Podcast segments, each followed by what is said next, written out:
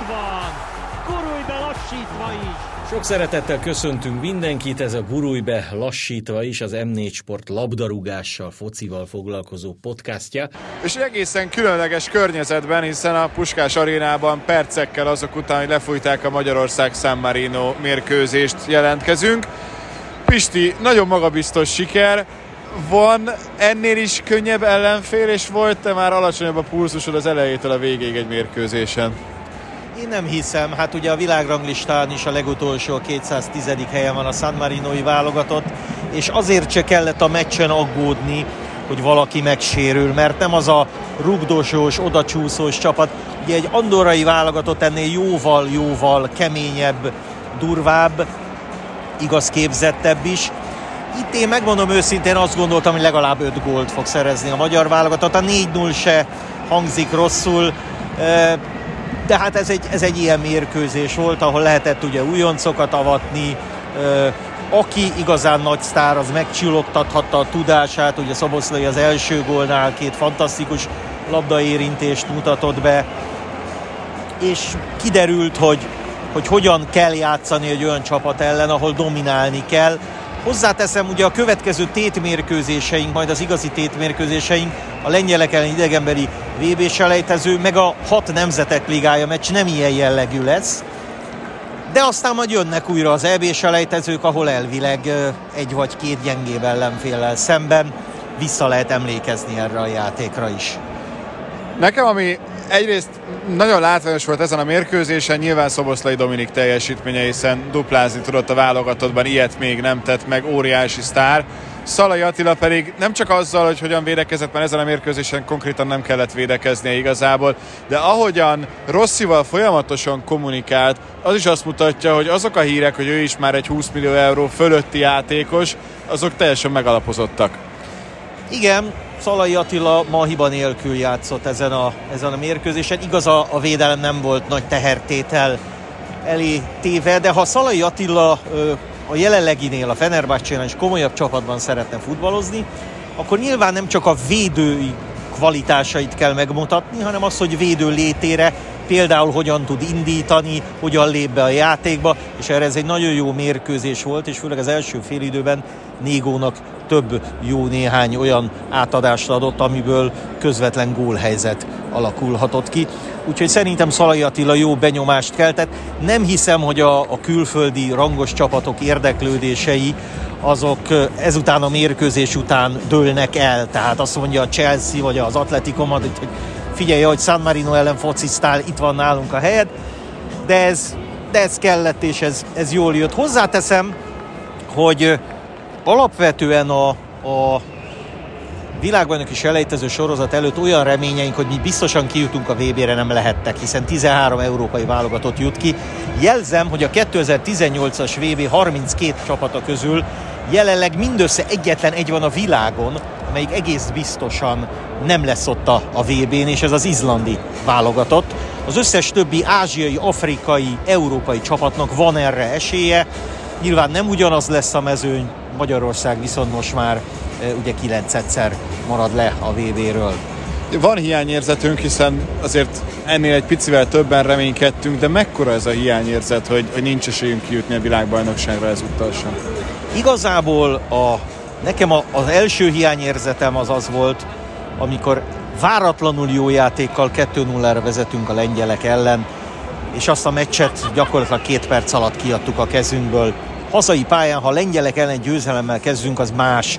Hozzáteszem, a tavasz rendben volt, mert utána két kötelező meccsét hozta a magyar válogatott.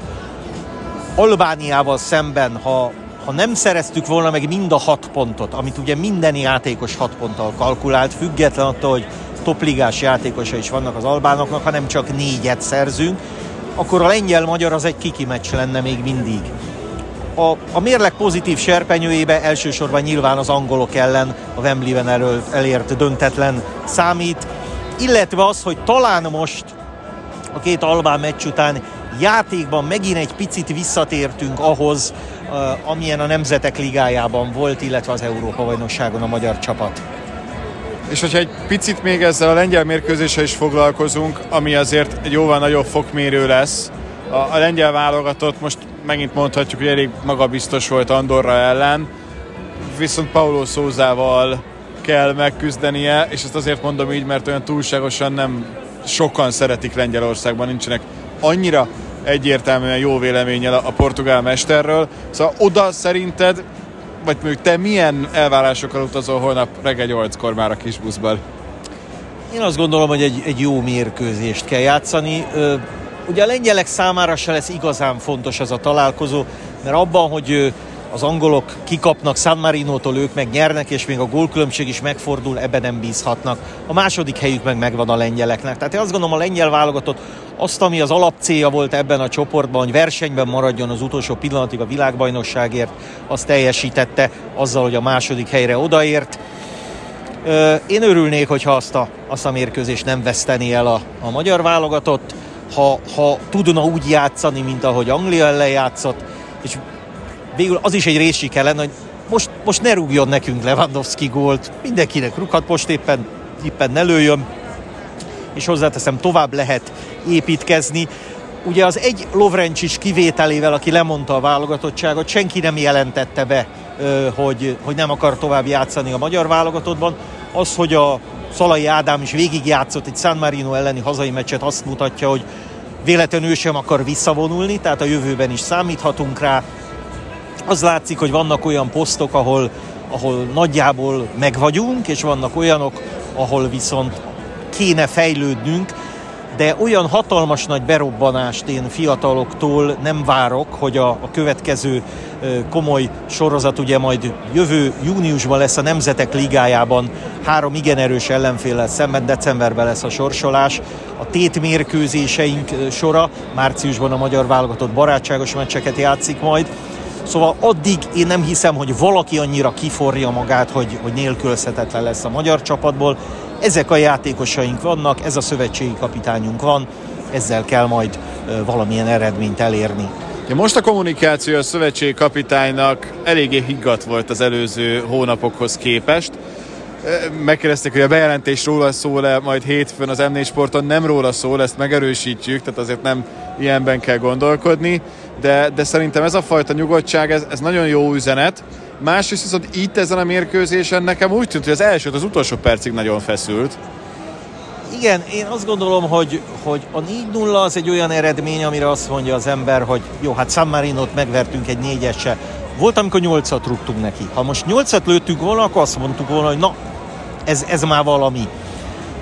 A játékban voltak, voltak gördülékenyebb szakaszok, és voltak kevésbé gördülékeny szakaszok, de, de mindenki akart, mindenki hajtott, és még egyszer mondom, a magyar válogatott nem egyenlő a világválogatottal.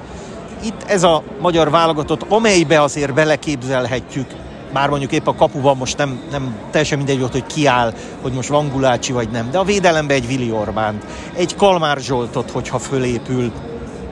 Én azt gondolom, hogy, hogy, hogy még erősebbek lehetünk a magunk szintjén, és, és igazából a világbajnokság az nem realitás, a világbajnokságra a, a kijutásunk, vagy akár a pótselejtező elérése igazából az első meccsen, hogy nem vertük meg a lengyeleket, szinte megpecsételődött. Itt a két albán mérkőzés, ami nagyon fájó, hogy kétszer ugyanattól a csapattól ugyanúgy, ugyanannak a játékosnak a góljával elvesztettük a meccset.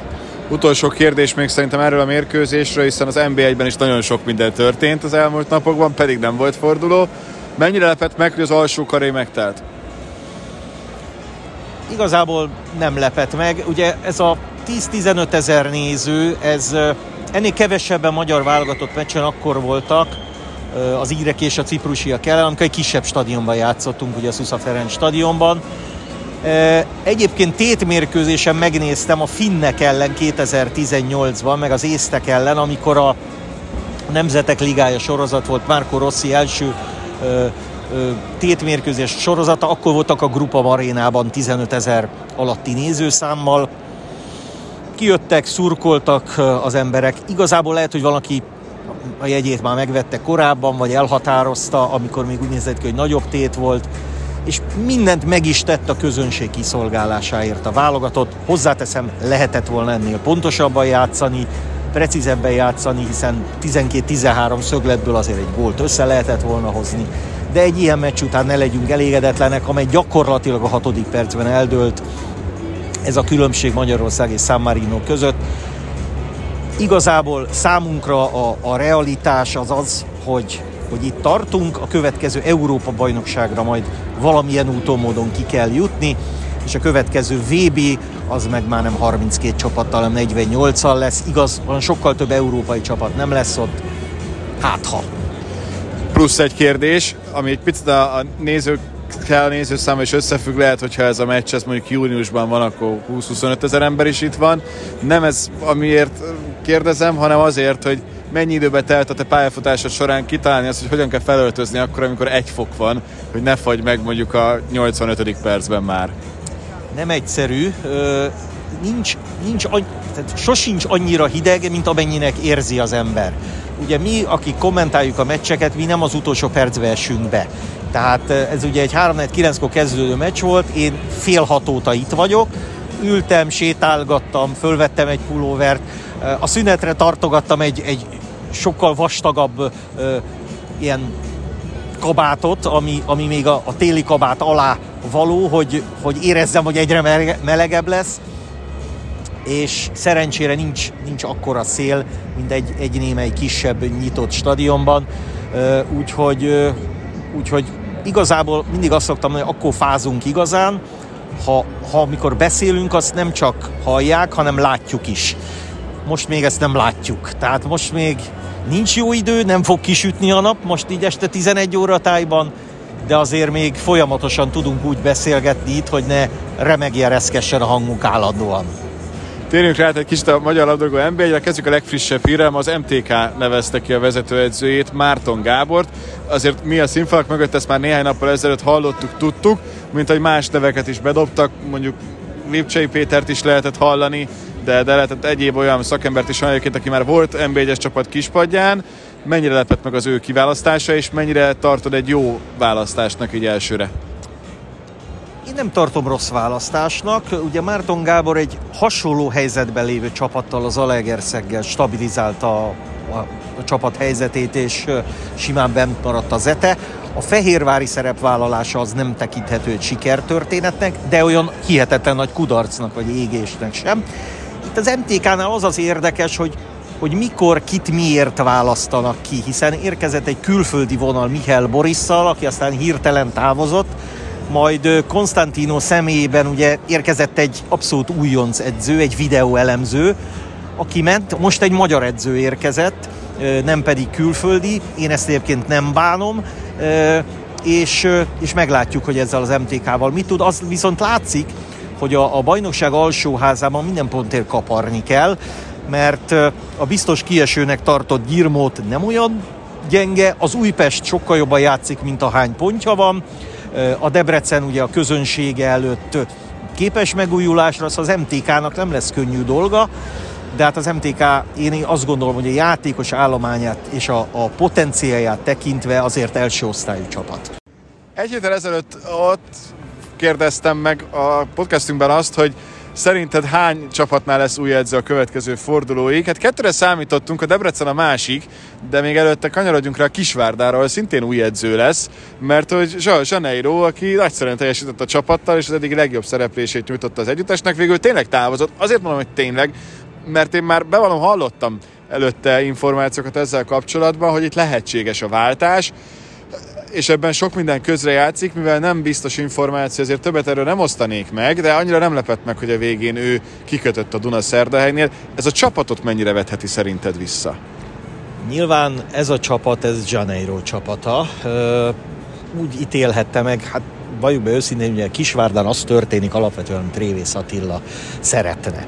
És nyilván Révész Attila úgy értelmezte a szituációt, hogy egyrészt Janeiro egy kellemes ember, aki, aki élet egyik nagy lehetőség előtt áll, másrészt a Kisvárdának ebből, hiszen őt ki kellett vásárolni a szerződéséből, anyagi haszna is lesz a Várdának, illetve, hogy a, a hátraévő, az őszi idényből hátraévő, azt hiszem öt mérkőzés van, hogy, hogy azt le tudják hozni Janeiro nélkül is olyan szinten, ami a Kisvárdá jelenlegi szerepléséhez méltó. Ugye nyilvánvaló, hogy a Kisvárdának valószínűleg ebbe az évben nem lesznek kiesési gondjai, Az is nyilvánvaló a Ferencváros elleni mérkőzést követő, hogy a bajnoki címről sem kell álmodozni, de erről le is tettek szerintem Kisvárdán. Tehát ugye ezt mindig mondták, hogy a Fradi az egy más kategóriát képvisel érdekes szituáció, már csak azért is, mert az el, először ugye arról szóltak hírek, hogy van érdeklődés a Dunaszerdairől, de nem megy, aztán hirtelen ment, hát ez a szerintem ez a, a van az az összeg, amiért valakinek a haja korpásodik típusú történet volt. Azt kíváncsi vagyok, hogy ki lesz a végleges megoldás. Kisvárdán, de a Kisvárda nyilvánvalóan ugye az elmúlt szezonban Subka Attilánál előfordult, hogy kulcsjátékost adott el szezon közben, most az edzőt, úgyhogy, úgyhogy próbálnak állandóan sakkozgatni a kerettel, a személyi állományjal, illetve hát a többes szám használata szerintem most nem indokolt, mert, mert ez Révész Attila munkája. Azon gondolkodtam pont ebből kifolyólag, hogy vajon Révész Attilával most ki az, aki akar dolgozni, ki az, aki nem akar dolgozni, kinek kedvező ez a kispad, mert azért nem rossz, ezt látjuk, de azt is tudjuk, hogy Révész Attila 25%-ot tulajdonít egy edzőnek a csapat teljesítményében, nem többet, és azért ebből a szempontból miközben itt a Puskás arénában nagyjából már csak mi vagyunk, és elkezdik nyírni a füvet, ez a hang, hogyha esetleg hallják. Szóval ez nem biztos, hogy mindenkinek nagyon kedvező, meg vonzó ajánlat, ugyanakkor meg nem is tűnik rossznak. Én nem gondolnám, hogyha nem jött volna Zsaneirónak ez a Dunaszerdai ajánlat, akkor őt fölállították volna a padról. Tehát ha valaki elmegy Kisvárdára, megállapodik Révész Attillával, letisztázzák, hogy kinek mi a dolga a csapatnál, és elkezd jól dolgozni, akkor ő maradhat Kisvárdán. Nem vagyok abban biztos, hogy hogy ez minden edző számára vonzó. Lehetséges, hogy valaki eleve a földrajzi távolság Budapesttől, a családtól, az, az, az döntő szempont lesz. Általában a portugál iskola az például döntő szempont volt például Zsajzsaneironál, tehát jó eséllyel ha így gondolkodunk, akkor magyar edzőben kell gondolkodni, vagy Hát vagy ukránban, ki tudja. Igen, tehát, is közel van. Tehát, tehát, tehát, sok minden lehet, illetve azzal is számolni kell, hogy könnyen elképzelhető, de ebben nem a Kisvárda az egyetlen csapat, ugye beszéltük az MTK-ról is, ahol ha érkezik egy játékosért egy jó ajánlat, akkor, akkor az, az hadd menjen, hadd hozzon hasznot a klubnak.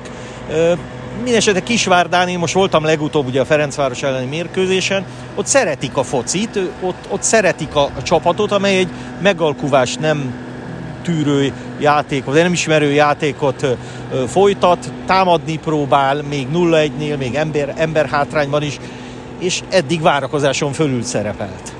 Debrecen, ahol hát egyrészt volt hétvégén egy egészen őrült mérkőzés, és azt már azért néhány napra tudjuk, hogy Carillo lesz az új vezetőedző, vagy már ő az új vezetőedző a csapatnál, és és azért nekem ő is egy meglepő döntés volt, azok után, hogy azért nem sikerült olyan túlságosan jól a, a Fehérvári második időszaka, és nekem az, ami még nagyon meglepő az ő szerepében, meg pályafutásában, hogy ő azért hosszú távon soha sehol nem volt. Tehát ez most egyfajta tűzoltásnak tűnik, és, és ki tudja, hogy erre van most szüksége, hogy erre van-e szüksége jelen pillanatban a Debrecennek. Nem tudom, hogy, és ezt sose fogjuk megtudni, Cario hányadik volt a listán, tehát hány edzőjelölt esett ki előle, lehet, hogy az első volt, nem hinném egyébként, lehet, hogy a hetedik, ezt se hinném, kettő között valahol, vele sikerült valószínűleg a szakmai elképzeléseket és az anyagi elképzeléseket ugye a debreceni vezetőknek egyeztetni. Érdekes, mert ugye Cario csinált egy bajnokcsapatot a, a Fehérvárból, de a második szerepvállalása, illetve az első bajnoki cím után bárhol, ahol ő edzősködött, az már messze nem azt a sikert hozta. Kétségtelen az összes külföldi edzővel szemben az az előnye meg vagy ismeri a magyar mezőnyt. Tehát nem egy vadidegen ember érkezett ide, hanem az, aki pontosan tudja, hogy, hogy mit játszik egyik vagy másik csapat. Ugye a bemutatkozó mérkőzés az épp Újpesten lesz, az utolsó helyzet Újpest ellen, nem lesz egy könnyű feladat, a nagy kérdés az, hogy mennyi van valójában ebben a Debrecenben, mert ez a Debrecen a nevek alapján egy nagyon jó összetételű csapat, mint ahogy biztos vagyok benne, hogy 10 évvel vagy 5 évvel ezelőtt ez a Debrecen nem kiesés ellen küzdött volna, de most 2021-et, majd nem sokkal később már 22-t fogunk írni, nem lesz ez egy könnyű feladat. Én, én nem vagyok benne biztos, hogy ő a tökéletes megoldás, de hát ha már ő lett az edző, akkor nyilván bizalmat Debrecenben meg kell, hogy érdemelje. Ráadásul Debrecenben azért Beránek kivételével sem külföldi edző, sem olyan magyar edző, akinek nincs debreceni vagy hajdúsági kötődése, nem nagyon tudott megmaradni. Hát gondoljunk Vitelkire, de mehetünk vissza is az időben, meglátjuk. Az egészen biztos, hogy a magyar bajnokság az folytatódik majd a jövő hétvégén, addig azonban jó néhány izgalmas mérkőzés van, többek között hétfőn este majd a Lengyelország-Magyarország világbajnoki selejtező, amivel zárul, tehát. Ez a mostani selejtező sorozat sajnos már a számunkra, és itt tudjuk, hogy legközelebb majd márciusban felkészülési meccseket játszunk, és nem tétmérkőzéseket, úgyhogy ez most egy ilyen időszak volt.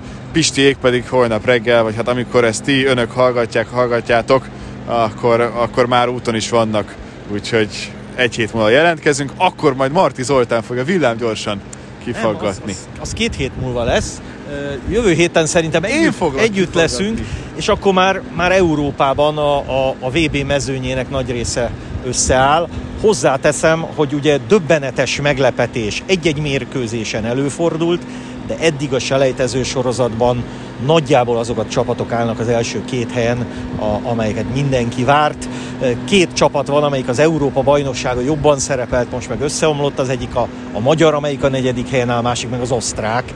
Nekünk meg az is le, jól lett volna, hogyha az osztrákok jól szerepelnek, mert akkor is megvan a pótselejtező de természetesen az, hogy most az orosz, vagy a horvát, a spanyol, vagy a svéd, vagy a svájci, vagy az olasz, vagy esetleg mondhatnám, hogy a szerv vagy a portugál csapat jut ki élből, az egy, az egy nagy kérdés.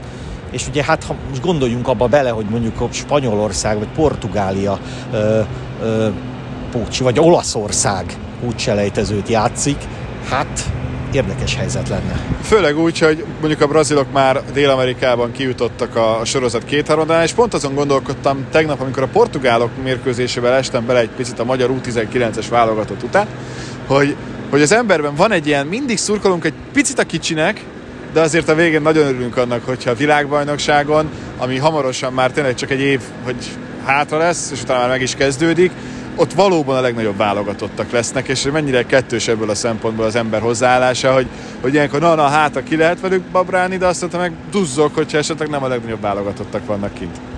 Igen, hát 2018-ra utaljak vissza, amikor egy napon esett ki az argentin és a portugál válogatott a világbajnokságra. És akkor mindenki azt mondta, ezzel bebizonyosodott, hogy Messi és Ronaldo sose lesz világbajnok, mert a következő VB már nem lesznek ott. Erre most még könnyen lehet, hogy Ibrahimovic is ott lesz a világbajnokságon, ha a svédek kikeverednek, aki viszont már egyszer lemondta a válogatottságot. Szóval szeretnénk mi a nagy egyéniségeket látni, és, és persze ö, persze minden válogatottnak a pótselejtezőn azonos az esély az indulásnál, de, de azért, ha összejönne mondjuk a pótselejtezőn egy, nem tudom, Spanyolország, Észak-Macedónia mérkőzés, akkor, akkor azért nagy valószínűséggel a világ futballját kedvelők azt mondják, hogy jussanak ki inkább a spanyolok, de jusson ki az, aki, aki ki tud, és még egyszer mondom, az egész világban egyetlen egy olyan csapat van, az izlandi, amelyik ott volt a legutóbbi VB-n, és nincs esélye most kijutni.